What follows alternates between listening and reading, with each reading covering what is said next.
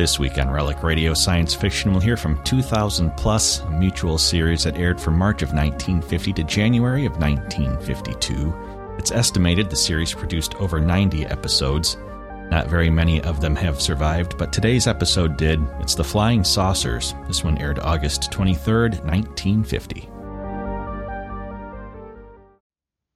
I was alone in a room 100,000 miles from Earth. My body lay dead before me, and yet I spoke and felt and lived. Behind me lay a tortured world. Before me, the moon and destiny. Again, I felt the surge of power, and had I been able to, I would have smiled. My mission was accomplished. No one knew, no one understood. If they had, they would not believe. This was a project 3,000 years old, yet no one had guessed. No one. Listen now to 2000 Plus.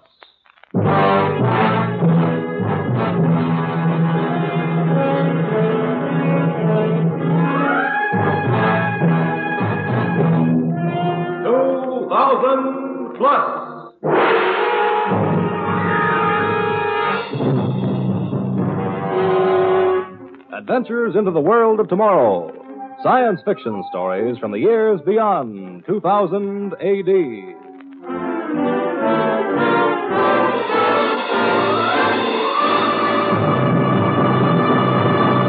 Today, a story entitled The Flying Saucers.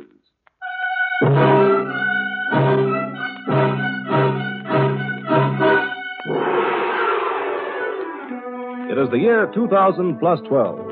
A blazing New Mexico sun shines down upon a great military installation, upon a vast, noisy field, and upon a silvery shape which seems to strain forward, ready to leap up into space.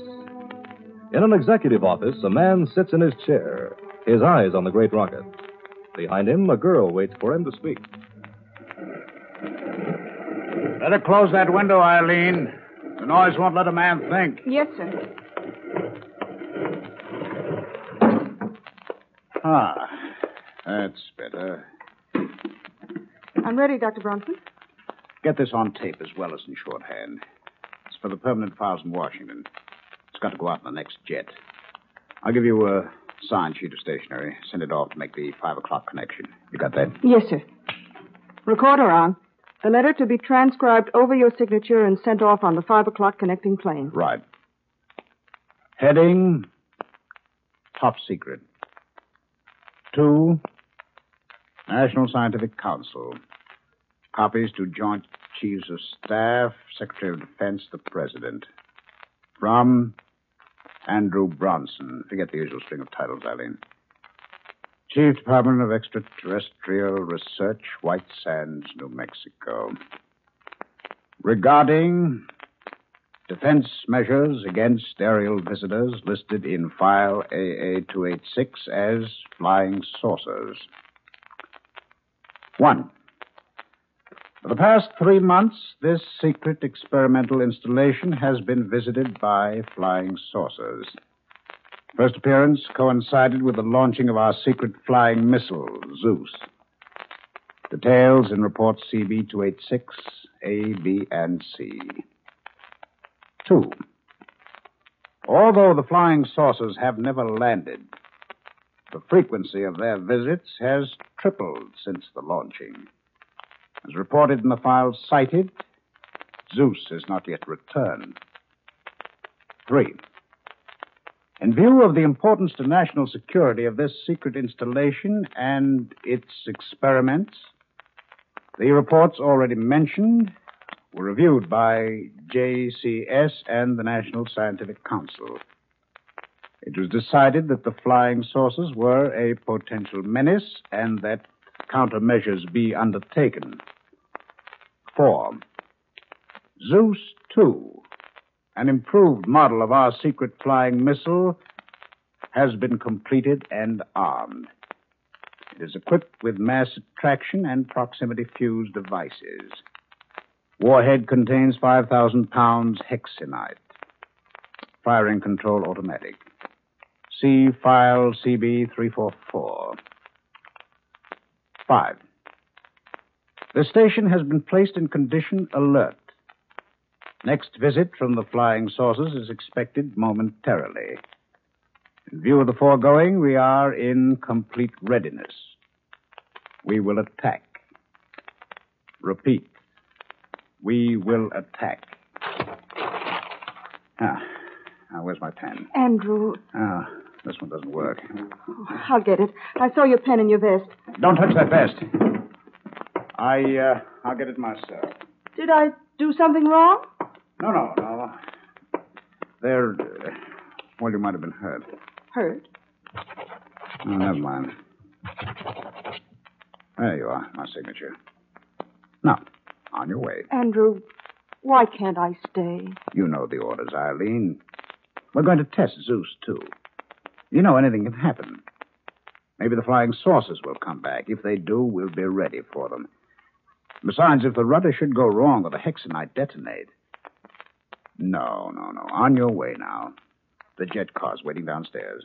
Oh, very well. But you will be careful, won't you? Of course. Eileen. Yes? I've never told you... Yes? Never mind. Au revoir, my dear.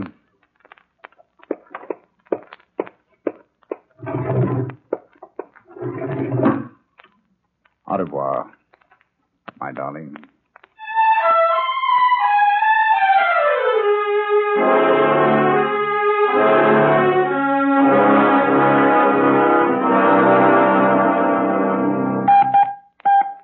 Dr. Bronson to security. Come in, security. Security, aye. Has Miss Harkness phoned in yet? No, sir. Well, that's funny. I expected it to after sending off the latest reports. She should be home now. Are you sure? Yes, sir. Well, something must have happened to her. Send a security officer to check. What about the setup for the new test? All ready, sir. Oh, that's good. I hope nothing happens. Any report of flying saucers? No, sir, not yet. But, sir, there's something funny about that. Every time we get ready for a test, even one of the minor missiles... one of the saucers appears. That's too much of a coincidence for comfort, sir. Yes, I thought of that, too. You think there's a leak somewhere? Yes, we've checked and rechecked. Nothing. But there's no doubt that someone's passing out information. I see. Of course, we'll keep on checking. Whoever is responsible... Dr. Bronson. Radar control to Dr. Bronson. Bronson here. What is it? Flying saucer detected and registered. Computation center fed data. Data follows. Distance, 486 miles. Height, 50.2 miles. Speed, 5 miles per second. Estimated time of arrival at contact point, 1 minute, 58 seconds from now. 1:58, right. Alert fire control. Fire control alerted, sir. When may we expect you? In 30 seconds. Over and off. Are you still on security? Aye, sir. Clear the field. Field already cleared. I've just sent emergency red signal. We're waiting in control, sir. Very well. I'm coming down right now. Over and off.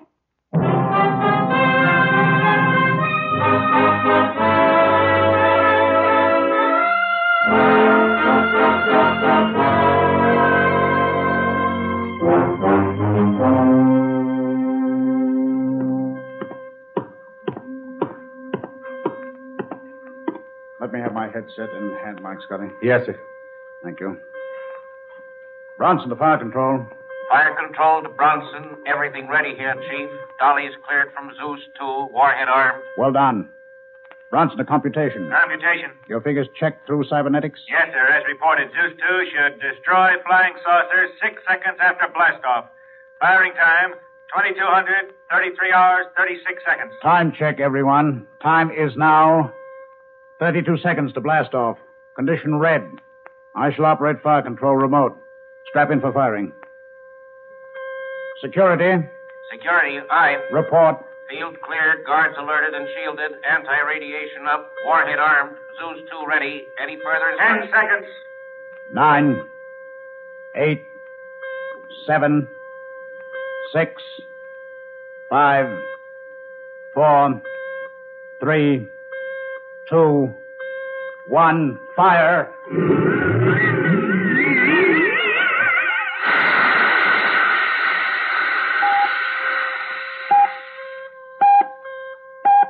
Get a bearing on that trajectory computation. Trajectory established and being fed EMAC. Trajectory correct, sir. Parabolic sound reflectors receiving.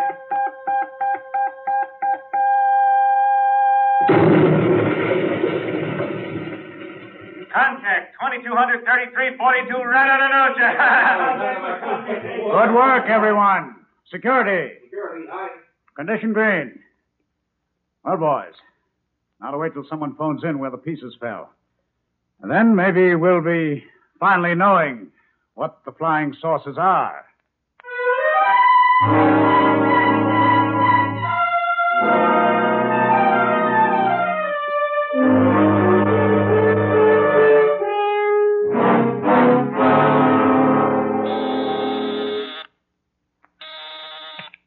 Yes, Scotty.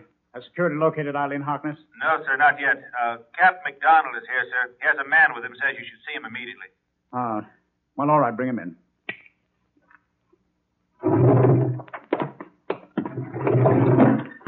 in. Yes, what is it? McDonald thought you'd like to hear this, sir. This is Al Waters, a rancher from upstate. He flew down from his ranch this morning and reported to the state police.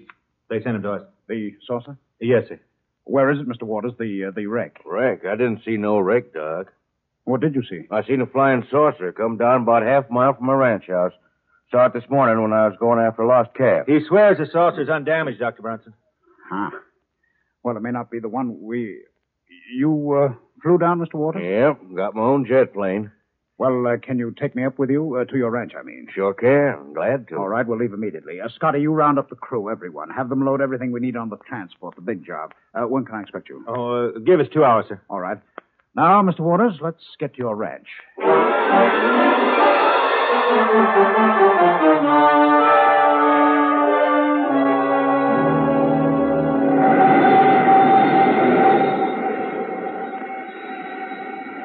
There's the flying saucer, Doc.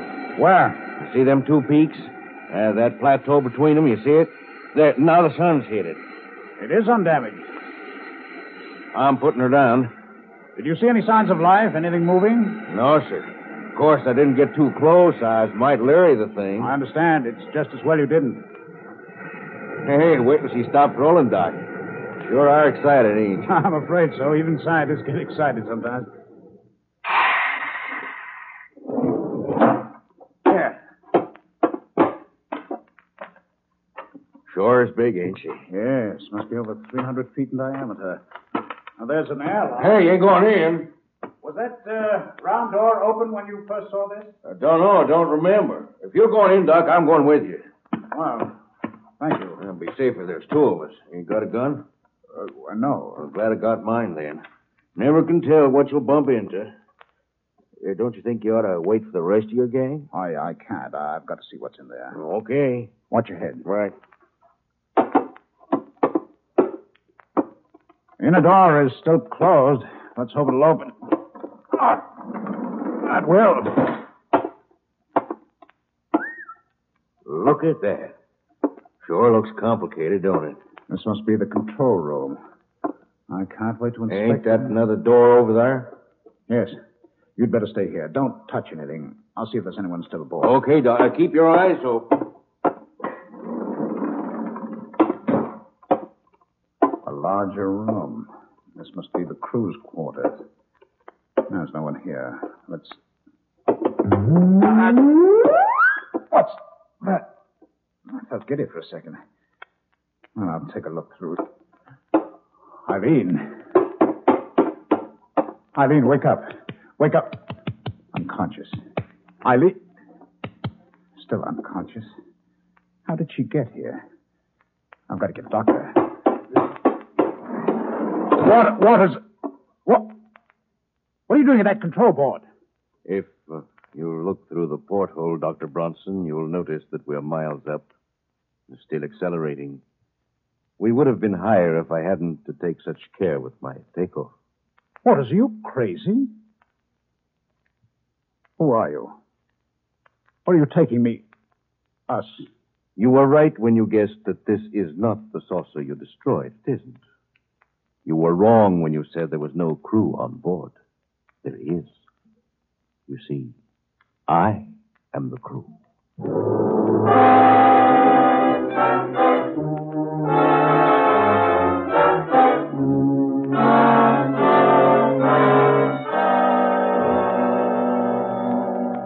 You should consider yourself very fortunate, Dr. Bronson.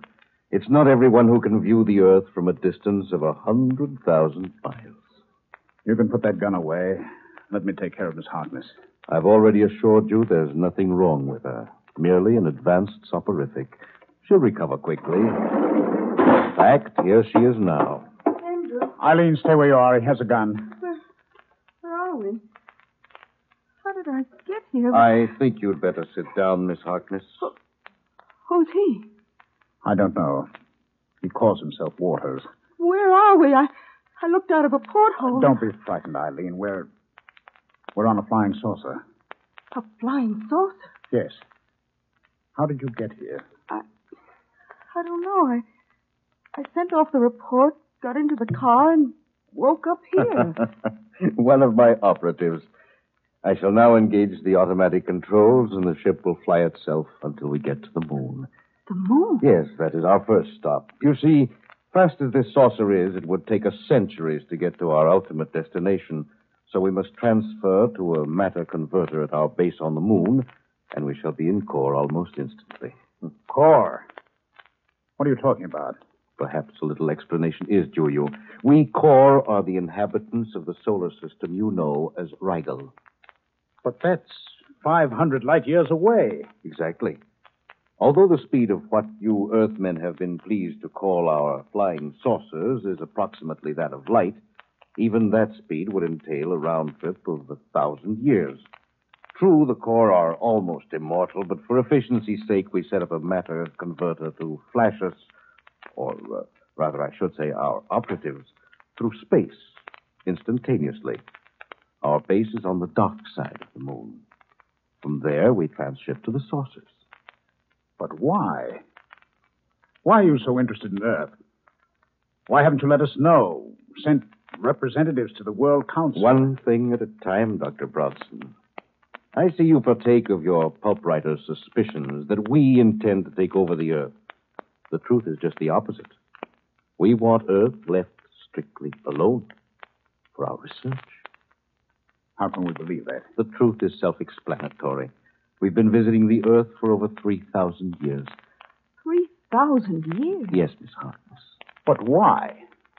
For what reason? A very simple reason. Our interests differ from yours. Without research, we become bored. To spend eternity in boredom. Well, we are primarily psychologists, social psychologists, while you are engrossed in a mechanical civilization. Of course, we fostered that development. I still don't understand it. I didn't expect you to.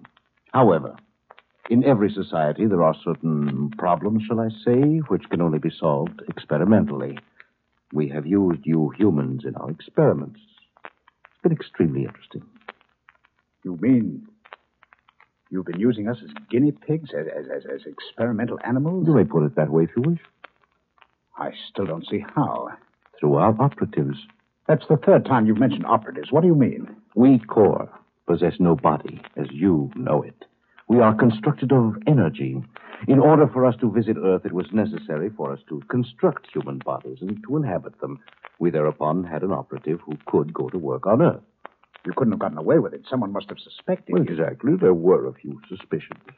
So we took the memory of life on Kor away from our operatives and landed them on Earth, complete with an Earth history. You may remember Alexander the Great. He was one of our operatives. And François Villon, his task was to satirize his time and to lead the unrest which brought on the French Revolution. There we had another, Marat. Villon, Marat. It's incredible. Not at all. As one of your Earthmen, Emerson, said, an institution is the length and shadow of one man. We saw to it that the key men in each age were ours, our operatives. The problems they set Earth gave our scientists much material to work with. Enough for another few thousand years. Then our inventions, our scientific advances were pushed on by you. Yes, like giving an ape a stick to see what he will do with it. Then Our wars, our revolutions? Naturally, wars and revolutions are part of the research. They're all part of the master plan. But don't forget, we fostered genius, too. Why are you telling us all this? Surely that must be clear even to you. You are perhaps the leading scientist in America, certainly the leading figure in the use of atomic power for extraterrestrial research, a key man. Doesn't that suggest something to you? No. I can't believe it. Certainly, my dear Bronson. You are one of our operatives. You've done your work, but your experiments have endangered our base on the moon. So it's time to transport you back to Kor. Mm. Ah, the signal. Mm. We are approaching our base. Mm. It will be a comfort to leave this unpleasant body and to resume my right... Bronson, put down that hand. Oh. Here, put this handkerchief over your nose, Eileen. The gas will clear away in a moment.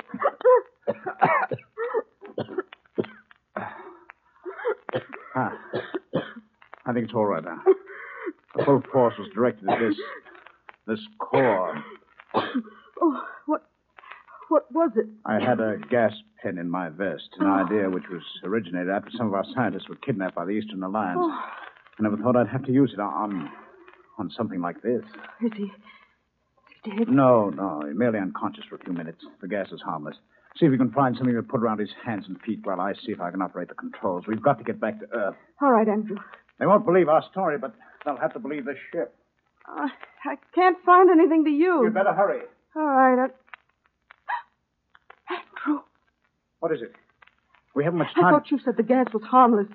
Of course it is. But this man isn't unconscious. He's dead. Dead? There's no pulse, no breathing, no heartbeat. Oh, Andrew. Now get hold of yourself. I don't know how to... If it was his life or ours, Eileen. I neglected to inform you that a core of the upper grades can leave his body as he pleases. I see that I underestimated you, Dr. Bronson. You saw immediately that my weakest point was the human body of which I complained. Very clever. I can't move. I need no futile arms and hands in this form. A core carries power, for a core is power. I take it you will rid us of our bodies, too. Precisely. Isn't there anything... If we promise to forget, you can make us forget. Unfortunately, the matter is out of my hands. My orders were to recall two operatives. Two? Yes. Miss Harkness was a psychometrist in her previous, shall I call it, incarnation? An excellent one, too, Draga, or Eileen, as you're now called. But this is inhuman. Precisely. I am not human. Let Eileen go. I'll go with you gladly, but Eileen... No, Andrew. Take me instead. The answer is the same for both of you. No. What kind of fiends are you? Isn't there one of you with pity? Just one who knows what we feel, who's felt the agony of the millions you've made your guinea pigs? You're speaking of sympathy? No. Yes, I stand corrected. There was one, of course, who felt that strange emotion. Kada. An odd being, as I recall. And I suppose you killed him? No. A core being energy cannot be destroyed. We captured Kada and exiled him to your planet. An enormous task. He was one of our greatest scientists. That makes it all the more strange, you see. He wished to stop our experiment. Well, we lost track of him, but no matter. The unfit must go. That is the paramount law of nature. Enough of these digressions. It is time... At least let me say goodbye. A little time must elapse before I can build up the energy to free you of your body. You may have the time. Besides, it is a new experience to me. Most interesting. Eileen, darling, it's too late now, but I want you to know I love you. I've loved you ever since you walked into my office 3 years ago. And I love you, Andrew. I always have. I always will. Oh, very touching. Don't be afraid, my darling. This touching of lip to lip... Very interesting. Energy is undoubtedly transmitted. Very well, Dr. Bronson. It is time. No, take me first. Let him go.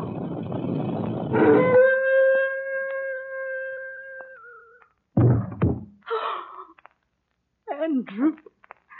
Oh. Your emotion is senseless. I'm merely returning the two of you to your true being. Oh, Andrew. My darling. My darling. So this is your odd emotion called love? This should make an interesting report. A minor report, it is true, but... You have done your work, O Loka. You have done your work too well. You are not the operative I was sent for? No. I am Kada, at last. But now, with 2 centuries of power I learned on Earth, there is no Kor who can withstand me now.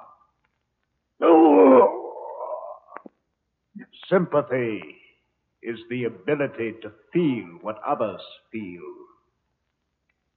How do you feel now, Loka? I don't understand. Unscientific. No. Say mercy. Say it. Unscientific. Mercy.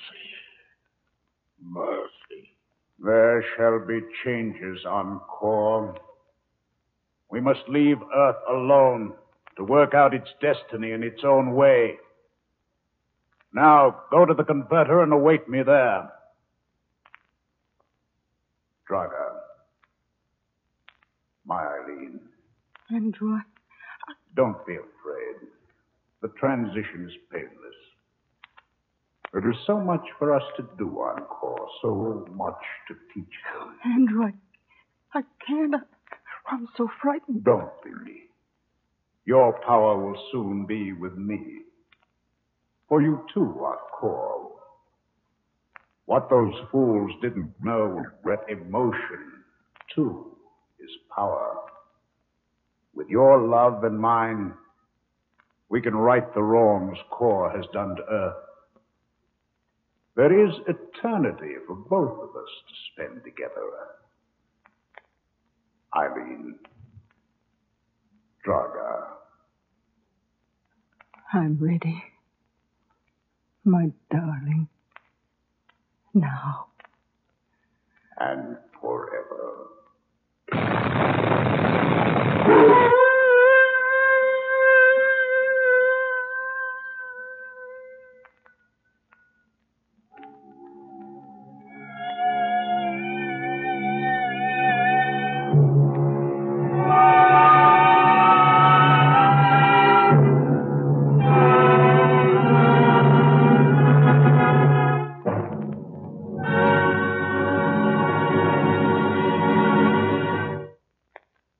Next week on 2000 Plus, another dramatic story of unbelievable adventure, the story of a world of the past locked in the world of tomorrow. Time out of hand. Be sure to listen. 2000 Plus is produced and directed by Dreyer and Winolson Productions, Incorporated. In today's production, Ralph Bell portrayed Dr. Bronson, Louis Van Rooten was Waters, Bryna Rayburn was Eileen, Ken Williams was Scotty. The script was written by Pierre Gerson. The orchestra was conducted by Emerson Buckley, music composed by Elliot Jacobi, sound Walt Shaver and Adrian Penner, engineer Martin Enghauser. This is Ken Marvin speaking.